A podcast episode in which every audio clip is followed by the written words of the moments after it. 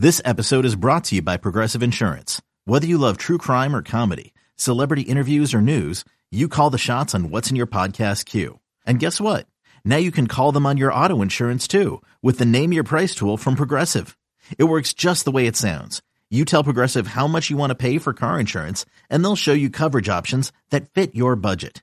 Get your quote today at progressive.com to join the over 28 million drivers who trust Progressive. Progressive Casualty Insurance Company and Affiliates. Price and coverage match limited by state law. Hello, everybody. Welcome to the Wolverine 24 7 podcast, your audio source for all things Michigan football, basketball, and recruiting. I'm your host, Zach Shaw. Steve Lorenz is here with me. We are continuing our position group preview series that we'll be doing all month. Also, you can find our written stories over to MichiganInsider.com, Michigan.247sports.com. If you missed the last three, we've done quarterback, running back, wide receiver, some fun discussion there. This one will focus on the tight ends. Our format is going to stay the same. Uh, we're talking about strengths, question marks, and then the second half of the episode, we'll look at maybe some position battles, uh, stat or player that we're kind of keeping a closer eye on, and then make bold predictions for the room. So the tight end room, it's a smaller group. So this might actually be a quicker episode. There's just less players. Feeling pretty optimistic about Michigan's tight end room. I actually do think that there's a lot of talent in the room. I think by now, Colston Loveland is a household name. Um, and then AJ Barner, the Indiana transfer. I, I really, I think we talked about it in an episode last month. I really think this was the most underrated transfer pickup. Maybe James Turner as well, the Louisville kicker, but but I think AJ Barner has been pretty underrated throughout the spring and the summer, given what he showed at Indiana, given what he showed in the spring game, and what we're hearing about his impact at Michigan. I, I think there's a lot of excitement about him. You know, six six, 255 experience, was a captain at Indiana, and then obviously Loveland. But then we'll talk about some of the other players as well. And and I will say, Steve, to me, the biggest strength of this tight end room, you know me, I try to think of like what do a few of the top players have in common. I think this is a very good pass catching tight end room. We'll talk about the blocking in a little bit, but I think this is a group that, you know, between Loveland, between Barner and and Matthew Hibner, I think there's there's very good athleticism. I think there's very good catch radius. I think, you know, I've seen Loveland and Barner high point some some passes in traffic. Barner, not as much of a big play receiving threat when he was at Indiana. I don't know how much of that had to do with their playbook, but boy, great, um, very low drop rate, great hands. And then he caught passes in traffic better than anyone on Michigan's team did last season. And so, uh, really like what he can do. And then Loveland, I think, has a lot of the traits Barner has, but I think he's a little bit more, I, I want to say, space creating. I don't know what his 40 time is. I don't know, you know, any of that, but it just seems like he's able to find some open field. And then I think you saw Hibner, you know, that, that big play he had in the spring game. That looks replicable. That looks like something that he could do throughout the season. And then I think, you know, Marlon Klein is maybe one of the the players who we'll see what their role looks like this season. But anytime there's a six six 220 pounder that runs an 11 second 100 meter dash, they come into college as raw as he does. You just you just wonder. It's kind of a matter of when. Feels like players with those kind of athletic traits they don't they don't stay on the bench for long. So I really like the pass catching ability. This almost looks like, and I don't mean this as a as a slight to Penn State, but it almost reminds me of like a Penn State tight end room. I feel like they've had a really nice run of of tight ends who, you know, they might not be winning all the grit coins as, as blockers, but man, they can just make catches. They can play out of the slot. They can play in line. They can make catches downfield. They can make catches in the flats in over the middle of the field. It just it just adds to the dimension. And in a, in a season where we don't know just how deep the wide receiver room is going to be, I think this is very valuable. I think having Loveland and Barner, and we'll we'll say probably Hibner and Klein as consistent receiving threats. You know that takes some of the pressure off the wideouts to necessarily, um, you know, be out there and get open 10, 12 times a game. You know, it can be they can spread the ball around a little bit more. I really like the pass catching ability of this room. Steve, what in your mind is the biggest strength of this tight end room? Uh, I like the diverse. It's a really yeah diverse skill set across the board. Uh, when you add Max Bredeson in there, kind of an H back, really good blocker. I think as somebody also Michigan, I think feels like they can sneak out there and make an occasional play in the passing game. So you talk about, I think Colston Loveland is sort of your potential all conference.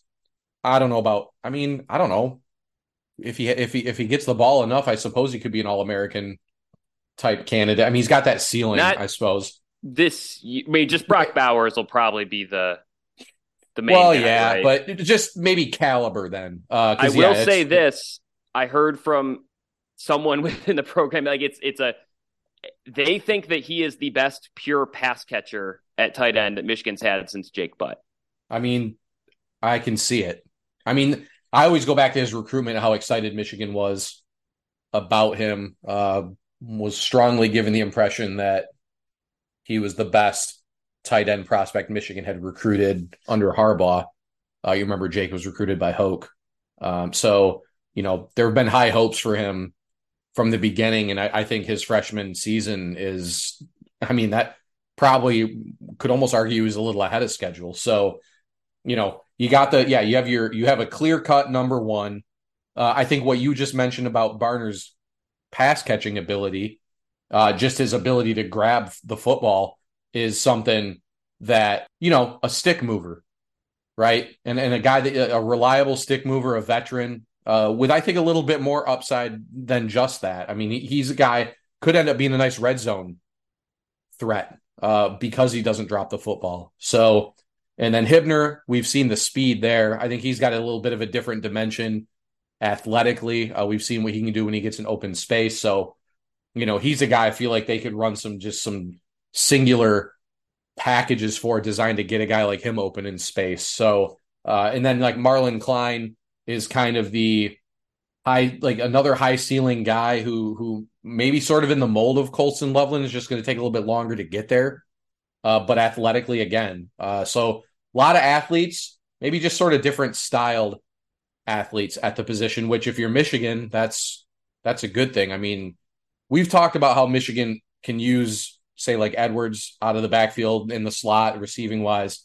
You know, feels like if Michigan runs any two maybe even three tight end sets, uh, depending on who they throw out there. There's a lot of possibilities uh, for packages. So, and I like your comment about helping the receiving room. I think it's a lot like when you're, you know, we talk about Michigan's interior line this year is really strong, should be able to give their edges a lot of opportunities to get to the quarterback because they should be very disruptive in the middle. You know, we've talked about how in years past, maybe Michigan's so strong on the edge, it makes things a little bit easier for the guys in the middle. I think there's a similar push pull type deal with receiver and tight end. So, um, you know, if Michigan will hit those seams hard with their tight ends, you know, it could create opportunities for, you know, like a Tyler Morris or, or a Roman Wilson or, or a Cornelius Johnson. So I just like the overall diverse skill set of the room. And again, it's another position where, you know, I don't know by design, but it just feels like, yeah, Michigan's got, they have so many different types of guys they can throw out there that can really uh, just cause problems for, most defensive schemes. Yeah, real quick stat on AJ Barner. He out of the 48 Big 10 players, running backs, receivers, tight ends who had 40 targets or more last season, he was 7th in drop rate, just uh, 3.8%. So, yeah, he definitely he's not dropping much. I mean, he was similar a year prior, and then his six contested catches uh, was actually quite a bit. I, I believe it was more than anyone on Michigan's roster last season, if I'm not mistaken. So, uh, yeah, he's someone that can be a threat over the middle of the field. And and chain mover sounds like a you know backhanded compliment, but that's that's really valuable. I mean, that's a huge part of football, and that that'll be a huge part of passing game. I mean, I know Michigan they love when their tight ends can be kind of quarterbacks' best friends uh, and, and kind of bail the quarterbacks out a little bit. And I think these two are capable of a lot more than that, but I do think that's a skill that they have. Biggest question mark for me, I I think the is just the blocking. You know, I think Joel Honigford played a lot of snaps last season. I know he doesn't have a lot of catches in his career, but he he quietly played a pretty critical role as a blocker. Um, you know, helping that, that run game. I think Luke Schoonmaker. A lot of people looked at his successful combine and figured that's why he climbed in the draft boards. But I think also once coaches and teams and GM started putting on the tape of his blocking, I think they realized he was he wasn't under underappreciated by Michigan coaches or the or anyone on the team, but I think sometimes people are so busy looking at the receiving stats of tight ends that that they forget how valuable someone like Luke Schoonmaker was as a blocker. And so I think that's to me that's where Barner and Loveland and probably Hibner and Klein can grow their game is is is in the blocking game because I I think Michigan has a pretty good offensive line. They have a pretty good run running back duo, but I do think here and there you are going to need a tight end, especially when teams know the run game's coming. I think that was the big difference. Was I think you know w- when you have tight ends that can block the way Honigford, the way Schoonmaker, and I will say Bredeson, Max Bredeson, you know, H back, fullback, whether he's in line, whatever the whatever wherever he's lined up, I did feel like he was a part of this too. But it's a uh, it's that's how you can run the ball when the other team knows you're going to run the ball, and that's how you can still be effective. I I think is getting tight ends that that block at an above average level, and I don't think Loveland and Barner are subpar blockers, but I think both of them would tell you or tell us that they even think that that can be their next level. That can be where they can grow. Uh, I, I, saw Loveland put on a good amount of weight. Really, the whole tight end room felt like did. It seems like they're all above 240, 245 now. So that that helps, right? Assuming that that's you know valuable strength and that's you know building the lower body base or or kind of getting getting themselves to the point where they can go up against a linebacker or a defensive end and and win that confrontation. So to me, that's the next step. That's probably the biggest question mark. There's certainly some hierarchy to figure out too in terms of what roles. Just because there's they lost five scholarship tight ends from last season, so there is snaps to be handed out, and I think quietly a good amount of them are going to be given to you know whoever shows the commitment to blocking that they need to show. So that's my biggest question mark. Steve, what's the biggest question mark you have for this room in fall camp? I mean, it's hard not to fully agree, right? Just because it does feel like the passing game is where these guys are going to potentially thrive. And while Loveland showed flashes in the receiving game, uh, and he did end up playing a lot of snaps by the end of the year, it's still it's that's still the blocking aspect of everything and just the, the intricacies of not even just getting a body on a body, but just knowing the playbook inside and out knowing where you're supposed to be when, those half steps. There's so many little uh, things there uh, that take longer than a year to really maybe master. So, you know, that's why I think again, I think a guy, a veteran like Max Bredeson can still play a pretty significant role for Michigan in certain situations because he's he's been there, he's played a lot of snaps, and I think he's probably one of the better blockers at the position. You know, so but these guys are all we talk about I take like Klein, Hibner, and Loveland in particular, your three youngish guys, all are very large, all are very athletic. So they'll have a you know, maybe the learning curve won't be as high as it would be for other guys. Uh, but yeah, I mean, I it's hard not to agree with you. I mean, I don't really know what what other direction you could kind of take it. I mean, there's not a ton of experience behind Barner and Loveland, and that's one area where Michigan has, even if it's not a guy who's producing a ton, they have t- they've tended to have a higher level of experience from like one to five. But I think the talent level is higher than it's been at tight end for them in from one to five uh, than it has been in a while. So, you know, kind of pick your poison there. But but I, I would I would have to say just because we yeah we know how much Michigan likes to run the football. We know how many different pa- like disguises packages they like to throw out there. Again, reason number 8000 why a nice soft beginning to the schedule could really benefit this team down the down the the home stretch because these guys will get live snaps to get used to some of the, that stuff and, and just to keep just live reps. I mean that practice makes perfect. These aren't it's not practice obviously it's a real game, but again Michigan should cruise to begin the season, and these guys should get ample opportunity to really refine their all around game at the position. So, yeah, I mean, quietly, the ceiling at tight end as a as a whole is about as high as it's. I think it's one of the top four or five positions in terms of like, you know, we've already heard good stuff about Marlon Klein. We know what Colston Loveland's capable of. Barner, we've talked a lot about being a the most underrated addition. Michigan could really, if if if Hibner and and Klein really kind of come come into their own as the season goes on. I mean, Michigan could have four really good tight ends uh, to throw out on the field. So kind of hard to really find a, a a major weakness that doesn't involve the blocking side of things. Yep, and it might not be a weakness. I think it's for me like that's why I try to like when I do my stories. I it's more of an un- Zach. It's more yeah, of an we unknown. just don't know. right? Yeah. It- yeah. It's okay. Yeah. So it's yeah. It, it, the only other way you can put it. So Right, right. Now it you know doesn't mean that it'll be a strength. Like they have to go out and and show what they can do. I will say, I mean, eye test. You know, Barner is someone that you, know, you see him on film, whatever, but then you see him in person, you're like, oh, he should be able to block just fine. You know, it's it's it does not. Yeah, he's got a very filled out frame. I mean, he's six six two, what fifty five.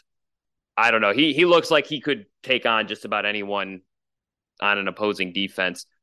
All right, we're going to hit a quick break. On the other side, we'll discuss a player or stat that we're both watching in the, next month or so, and then make bold predictions for this room. You're listening to the Wolverine 24 7 podcast. Selling a little or a lot? Shopify helps you do your thing, however you cha-ching. Shopify is the global commerce platform that helps you sell at every stage of your business. From the launch your online shop stage, to the first real life store stage, all the way to the did we just hit a million orders stage. Shopify is here to help you grow. Whether you're selling scented soap or offering outdoor outfits, Shopify helps you sell everywhere. From their all in one e commerce platform to their in person POS system, wherever and whatever you're selling, Shopify's got you covered. Shopify helps you turn browsers into buyers with the internet's best converting checkout. 15% better on average compared to other leading commerce platforms. And sell more with less effort thanks to Shopify Magic, your AI powered all star. Shopify powers 10% of all e commerce in the US. And Shopify is the global force behind Allbirds, Rothy's, and Brooklinen, and millions of other entrepreneurs of every size across 175 countries. Plus, Shopify's award winning 24 7 help is there to support your success every step of the way.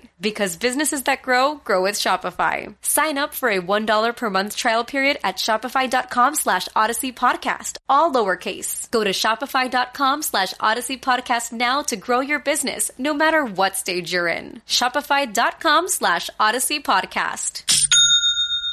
The Angie's list you know and trust is now Angie, and we're so much more than just a list. We still connect you with top local pros and show you ratings and reviews, but now we also let you compare upfront prices on hundreds of projects and book a service instantly. We can even handle the rest of your project from start to finish. So remember, Angie's list is now Angie, and we're here to get your job done right. Get started at Angie.com. That's A-N-G-I, or download the app today. And welcome back. Thanks for waiting. Yeah, we're talking tight ends, player or stat to watch. Steve, I think we usually do I do a stat and then you do a player, but but is there a player or stat that you're watching kind of in the first month to get a sense of what this room can look like this season? So a player that can elevate the room or a stat that can tell us that this room is really heading, as you mentioned, toward that high ceiling this fall. Uh, I'm going to go with Matt Hibner. Just you know, Klein's a second year guy. I, does again mention in the last segment. It sounds like he's had a really good fall camp so far. Uh, but for me, I think Hibner is that that you know vet. He's a veteran, but also was a highly regarded recruit. Uh, I know we had him somewhere in the top 150. You know, and and again, I just always go back to that play he made in the spring game. I mean, tight ends in the this in the country don't there aren't many tight ends in the country that run as fast as he did on that play, if only a handful. Uh, you know, so he's got tools I think that Michigan can utilize. So, you know, if we if we kind of peg Barner and Loveland as sure things, provided they're both healthy and 100%, uh, I think one or both of Hibner and Klein emerging would be huge. I just Hibner's the guy I kind of look at just because he has that extra year under his belt. Uh, you know, and and so we'll see though. Uh, but because we've you know, like I said, we've heard a lot of great things about Marlon Klein, but um, Hibner's kind of going to be the guy that I'm watching just to see if they do kind of try to find ways to get him involved in the passing game because I think that's where he's going to be most dangerous for them. Yeah, I like. I mean, Hibner was my X factor player to watch as well. I'll read this quote from Sherrone Moore, offensive coordinator. This is in May, I think. The guy Matt Hibner, we're super proud of him in the spring he had. He just took his play to the level that we knew he could. He's just confident, playing fast, playing physical, playing to his strengths. He is a fast, fast dude, and he finally showed it and opened it up. So excited about him, which is very high praise. I will add that was not a question where he was asked about Matt Hibner. He was just kind of asked about the tight end room in general. So that tells me that Hibner raised some eyebrows this spring, not just in the spring game, but but through practices. He was probably one of those players that that realized, looking at the depth chart, hey, this is a great opportunity.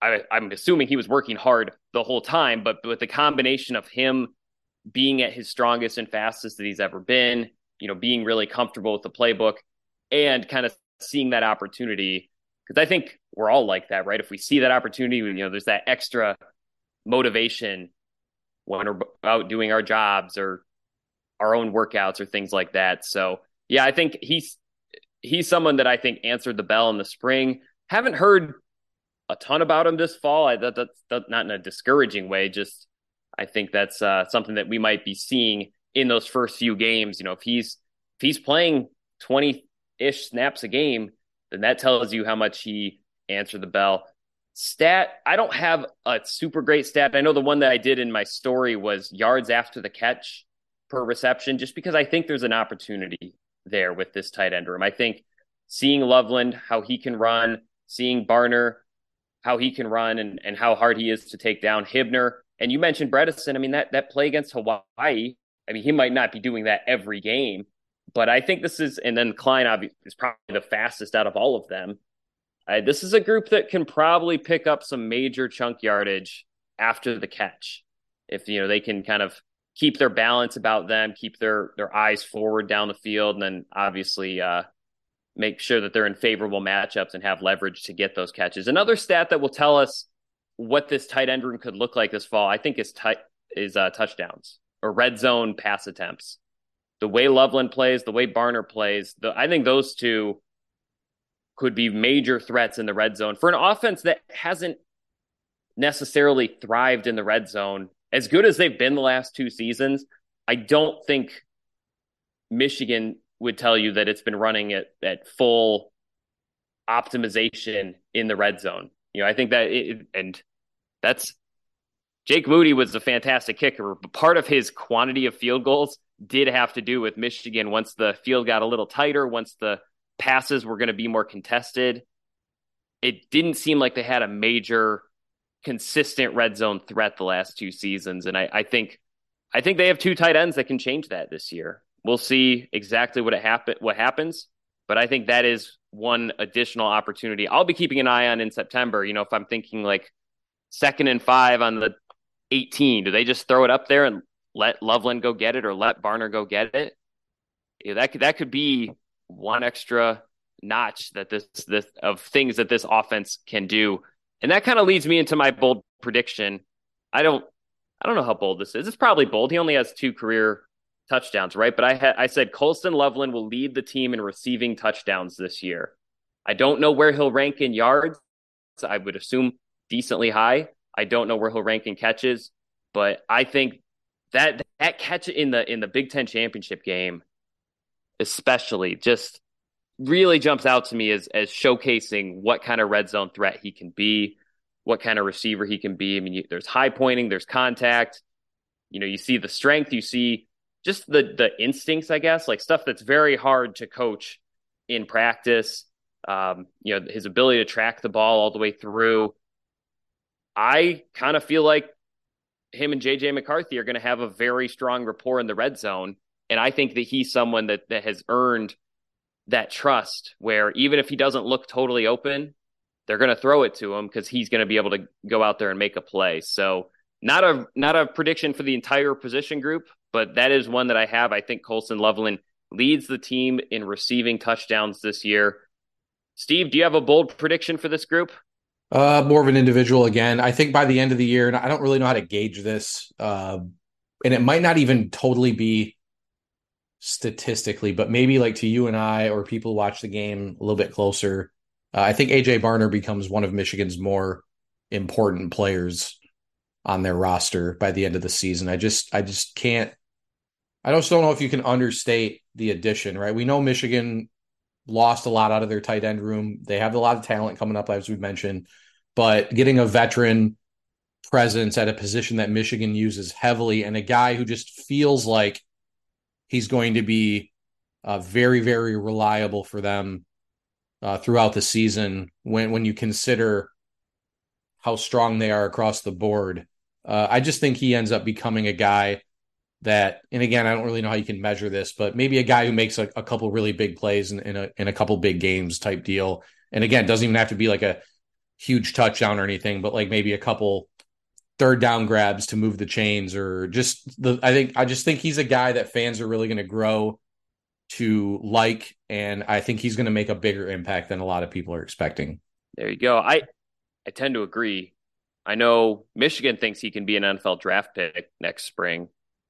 I think he'll probably want to put more on tape, but that's what this season is for. And I think it was the other part too is all of the other tight ends in the room, I believe, have redshirt sophomore eligibility or younger. Even Bredeson and Hibner. I mean, Barner brings a lot of game experience, a lot of football experience. And I think Colston even talked about it in his press conference yesterday, where he said, you know, it's just really nice to have someone with a lot of experience that I can kind of ask questions to and learn from. And obviously, Barner's learning a lot too about the playbook, but I do think he, he gets some of those those nuances and and kind of the tricks of the trade that could come up at some point this season. One has to think uh, that at some point Michigan will be turning to these tight ends and and what the tight ends can do when the ball is coming their way, I think will will tell us a lot about this offense. All right, that's going to do it for this episode. Be sure to stay tuned for the offensive line, and then obviously we all have all the defensive episodes after that, and we have tons of written content, both stuff from press conferences, insider stuff, analytical stuff, previewing this 2023 season over at the MichiganInsider.com, Michigan at 247sports.com.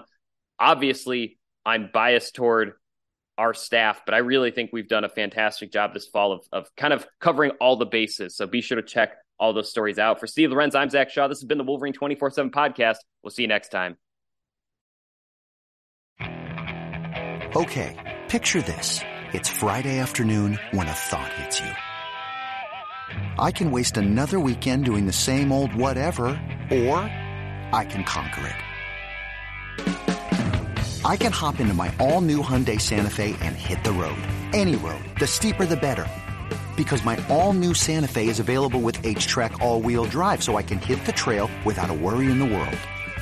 Heck, with three rows and best in class rear cargo space, I can pack the whole family in with all our gear. We've got available dual wireless charging for our phones, so we'll never lose touch with civilization, and we won't lose touch with the primordial power of Mother Earth. So, which is it? Waste the weekend or do something a little more epic? And conquer it in the all-new Hyundai Santa Fe. Visit HyundaiUSA.com or call 562 for more details. Hyundai, there's joy in every journey.